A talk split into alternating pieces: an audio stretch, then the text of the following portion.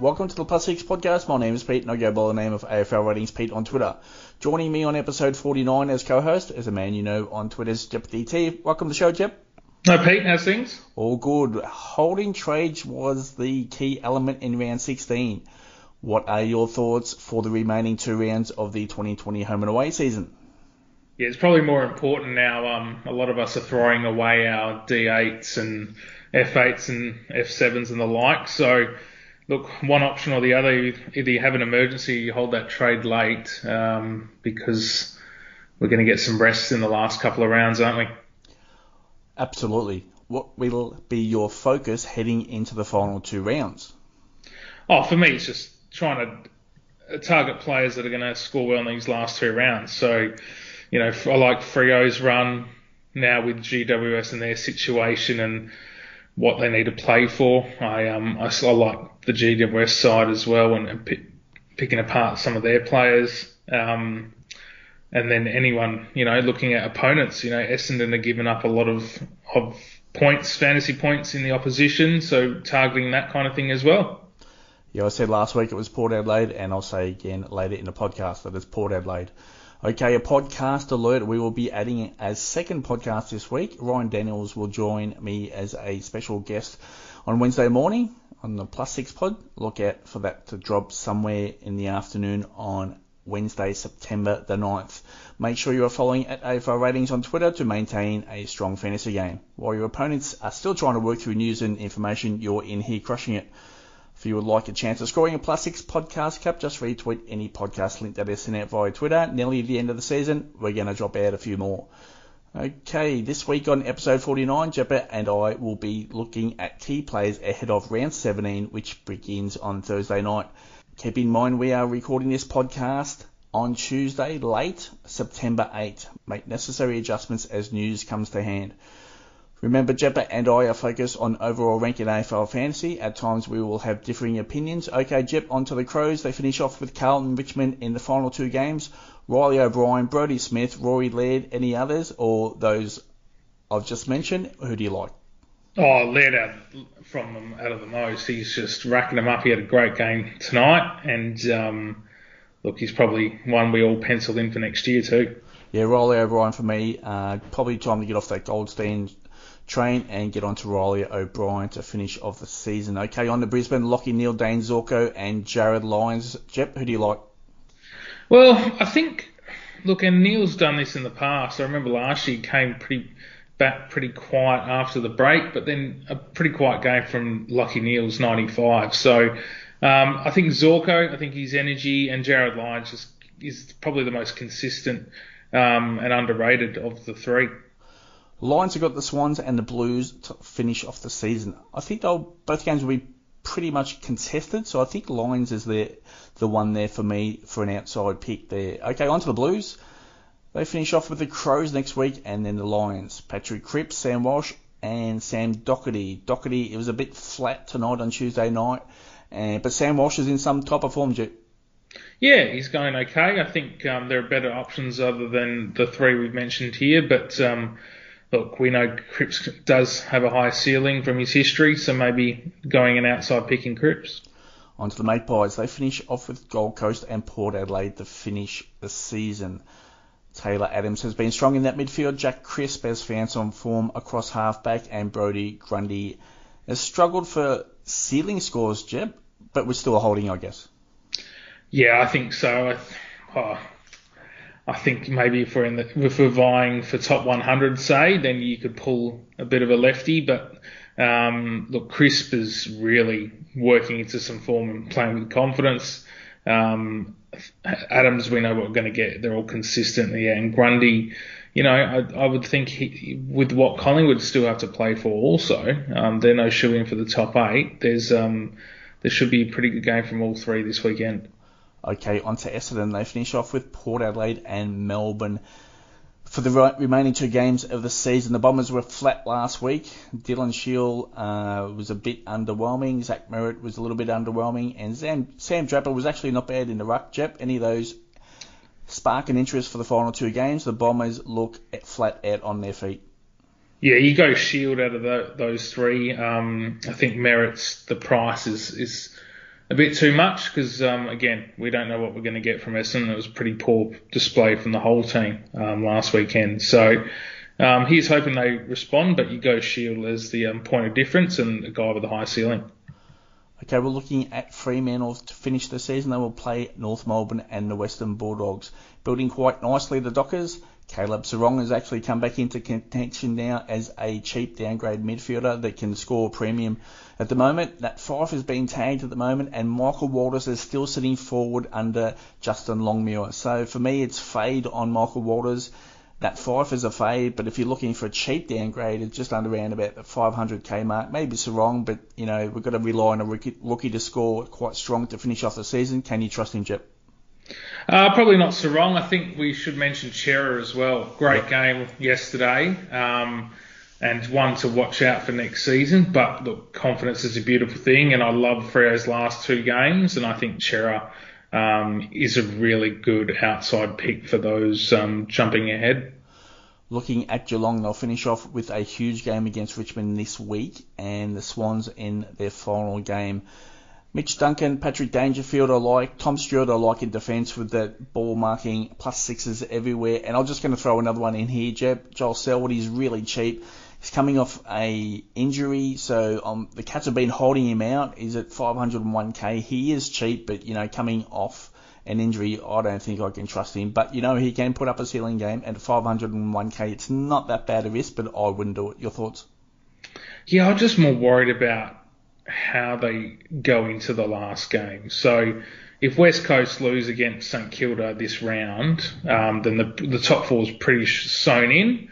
Um, and I suspect Geelong, as they've done in the past, could rest some of their stars. So just be wary of that when you're looking at Geelong players, I think. But if I were to take a dig, um, I think Tom Stewart, um, the way they're playing of late and holding the ball, especially early in games, it seems to be a strategy from the Cats. Um, the yeah, the plus six going strong. Yeah, they're on tempo footy for sure this season. Okay, on to Gold Coast. A couple of players we're going to look at. We have done so in previous podcasts. Hugh Greenwood, do we hold? Do we trade? Jarrod Witts, definitely an option if you're looking at anywhere else than Goldstein, um, but it's still a risk with Witts because he doesn't count those disposals that often. They finish off with the Magpies and the Hawks to finish the season. Against the Hawks, it might not be that bad. Your thoughts, Chip? Yeah, I think you, hold your Gold Coast Suns players. I think you know Dewey will want them to finish the season strong, and and nothing really changes um, going in for confidence for next season. So Greenwood, looking and knowing a bit about him, he's so competitive, and he'll want to finish the year strong. Witts has struggled all year, um, and I don't think there'll be a lot that own him still to this point.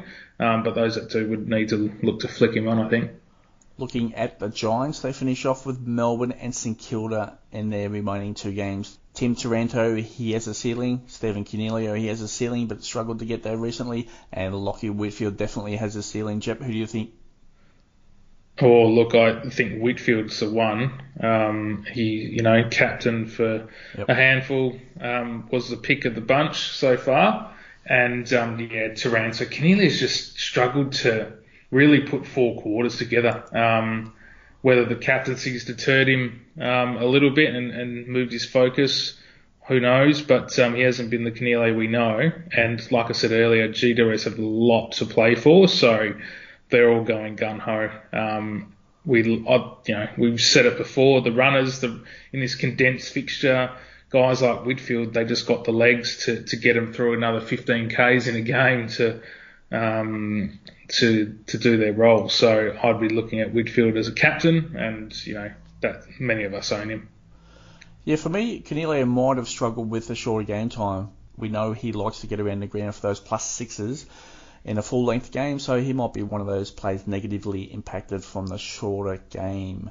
Okay, on to the Hawks. They finish off with the Bulldogs and Suns to finish the season. Will Day's been solid across halfback. If you still got him at D6, it's not a bad hold. Tom Mitchell is still in there, and Chad Wingard has seen a bit of a spike in centre bounces with James Worpel now injured, and O'Meara has been out with an injury as well. So Wingard might be one there for the forward line, Chip. Yeah, definitely. I think um, you know with Simpkins' injury, it looks likely. Um, you know, you look to value, and, and Wingard's the pick out of those three for sure. Okay, on to Melbourne. They finish off with GWS and Essendon, which will be interesting in round 18. Okay, Max Gawn might be one of those ones, especially to trade in against Draper in that last game, and who knows, he gets Mumford and Jacobs next round as well in round 17. Clayton Oliver has a ceiling game, and Christian Park Petracca has been solid this season, yeah, look, if you can bring in Gawn, I mean, um, there's been no signs of that injury hindering him mm. at all. So Gawn is just, oh, although he's pricey, he's the one. It's as simple as that. Yeah, um, yeah I, I, I think that speaks for itself. On to North Melbourne. They finish off the season with Fremantle and West Coast. Todd Goldstein has struggled for the last few weeks, so for me, if you've got him, I think it's time to move on. Jed Anders, Jed Anderson has been solid in that midfield, and Jy Simpkin uh, with a hit last week. You need to watch out for his selection. For me, Anderson's still an option there in that midfield, but for me, Goldstein needs to be traded out. I would take that option right now. Yep. Yep, agreed. I'd um, if Goldie to Gawn, you know, ticking a lot of boxes there. Um, if you can make get find the cash, so um, if you can find the cash, uh, and then Jed Anderson, who knows what he's going to produce. He's got a high ceiling game as well. So, look, that's a left field and risky pick, but one that can come off. On to Port Adelaide to finish off with Essendon, which is, should be a decent game for scoring for Port Adelaide players this week, and Collingwood. Dan Houston in his backline role, and Travis Boak in at midfield along with Tom Rockliff. Jep, who do you like? Look, I, I think Rocky. I think Rocky's um, got a point to prove now, and and we, you know, he was emergency a few weeks back. So um, whether that was just a, a, strategic risk given his age, I, I, don't think it was. So Rocky's in form. He's got a point to prove, and he wants to be part of success at Port Adelaide. So I think Rocky's a pick there. I think he'll be a massive target from people this week. He's low owned in those top group of um, top ranked coaches. So I think he will be the target this week, and you might as well throw Boak in there as well. But Rocky will be the target for me. I, I would expect a very much a spike in ownership. Um, I do like him as a target, and against Essendon, who, who were very poor last week, um, and Collingwood, who don't really tag. So there might be a couple of incoming ceiling games there for Rocky, and we know he has that genuine ceiling. So uh, for me, it's Tom Rockliff right there. Okay, on to Richmond. They finish off with Geelong and Adelaide to finish their home and away season. Jayden Short and Bachar Houli across that back line, and Dustin Martin is one to look at through that forward line in fantasy teams, and especially for that final game that I'm targeting at round 18. Jep, your thoughts? Yeah, I think it's round 18. So next week we um, we look for those high high pick games, and um, Dusty's a one. Um, they've got a solidified top four as well, so they're playing for a little bit. And this week against Geelong, it's a huge match. Yeah, I think you mentioned there just a few minutes ago. Really into round 17, it should be everyone quite competitive. But going into that final game of the season, you're going to have teams who are out of the finals a race um, making a call on players, and also those who are positioned in the top four or the second part of the top four at the top eight um, you know, if those places can't be moved, that a decision might be made on their role and their position in the team for potential rest. So, but with the buy in there again this year, Jep, you wouldn't think that would be the case. Um, anyway, so we'll move on there. St Kilda, we've got uh, West Coast and GWS to finish the season. Rowan Marshall is still being consistent for me. Zak Jones, not a tier one, but he is an option. And Jack Steele, um, there's a potential he might look at Gaff. I'm not too sure this week, but he might be out there. Gaff's been copying a bit of a tag, and with the depleted midfield of the Eagles um, in the last few weeks, I suspect that they might, the Saints might want to target someone, but that might be Ross out on a wing as well. Uh, but yeah, for me, the Saints, Marshall is the one there for me, Jep. Yeah, I think Seb Ross would actually go to Gaff if they're going to do that. I don't. I think they prefer Steele on, on ball and at the clearances, but I think Marshall will struggle against Nick Nat and the physicality there, and he'll cop Barrass when he goes forward or or McGovern. So I wouldn't look to Marshall. Um, I think Zak Jones probably an outside choice, but Steele Steele's the one for me. Steele's going to um, you know the the significance of this game for St Kilda and shoring in their their final spot for a long time yeah, they're all going to be zoned in and they know what's at stake. So I think Steele, one of the young leaders of that club, will be in for a big game. Well, it's a potential there for Steele. Um, I think with the under strength Eagles midfield that he might be able to hit a ceiling game. It just depends on his role. We know most of this season he has been see ball, get ball rather than restrict opponents. So we'll see how he goes against yeah. the Eagles this week. Okay, on to the Swans. They finish off with Brisbane and Geelong to finish their 2020 home and away season. Jake Lloyd, he's definitely a target in that defensive part of the of the ground for fantasy coaches. Uh, Kennedy Parker mentioned last week or the week before in that podcast that Longmire is looking at different roles for them for the remainder of the season. That's slightly playing that, out that way, although their midfield usage has been quite high. But for me, I'm fading on both of those. Lloyd is the target there for me, Chip. Yeah, absolutely. I think they, that tough run going home, I think Lloyd's the only one out of the three. Okay, onto West Coast. They have had their injuries, as I have mentioned. They finished with the Saints and the Kangaroos to finish off their season. Nick Naitanui did have that rest, so he should be good to go in those final two games. Tim Kelly might be an option there, and Andrew Gaff, Dizzy Copper tag there, as we mentioned, against Seb Ross this week. And, you know, but that's a potential in that final game of the season, but not too sure how committed the Kangaroos will be committed to that cause in that final game of the season. Your thought, Jep?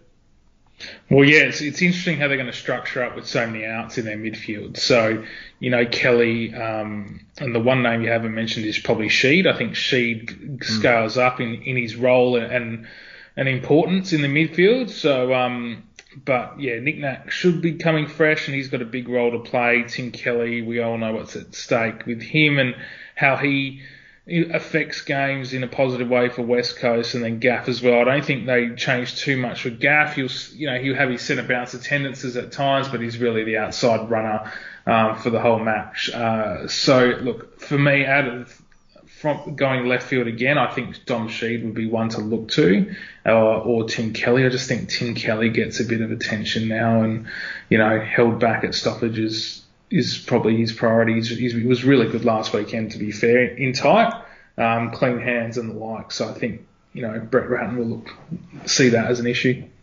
Looking at Hamish, Hamish Brayshaw to make his debut as well to finish off the season. Okay, onto the Western Bulldogs.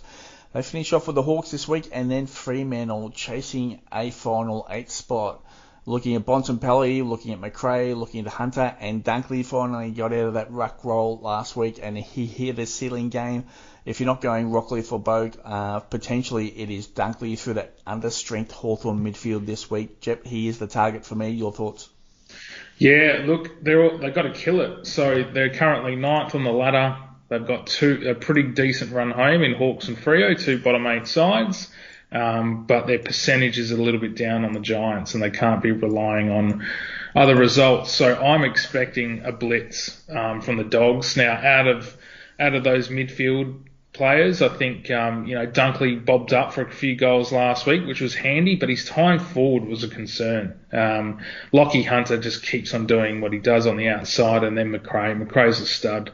Um, you know, if he kicks a couple of goals in a game or Bontempelli as well, they're in for massive, massive scores. So all three, you really you couldn't go wrong. Probably Dunkley's a bit, you know, if his time forward is is increased, does it take away from his midfield and, and potential overall ceiling? Um, and then we know what Bont's going to produce as well. So just keep that in mind. I think dogs, uh, dogs midfielders, especially Lachie Hunter, low owned, is a target.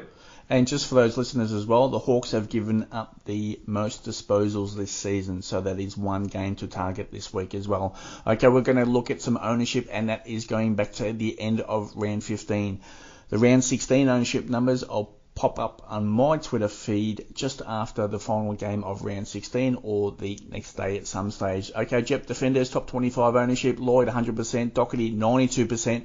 He was pretty flat uh, tonight. Laird 76 percent, Stewart 72%, so very high there. Chris 48, Zac Williams, who was a out for round 16, he was at 40% there. Brodie Smith at 28%, Haynes 24%, and Ridley and Houli 20%. Houli's still there, Jep. Zac Williams was an issue. Stewart is probably the one. And Doherty's still the high ownership, even though those numbers just aren't there. Yeah, crazy. Um, I suppose, you know, there's been problems elsewhere and Doherty has held his spot.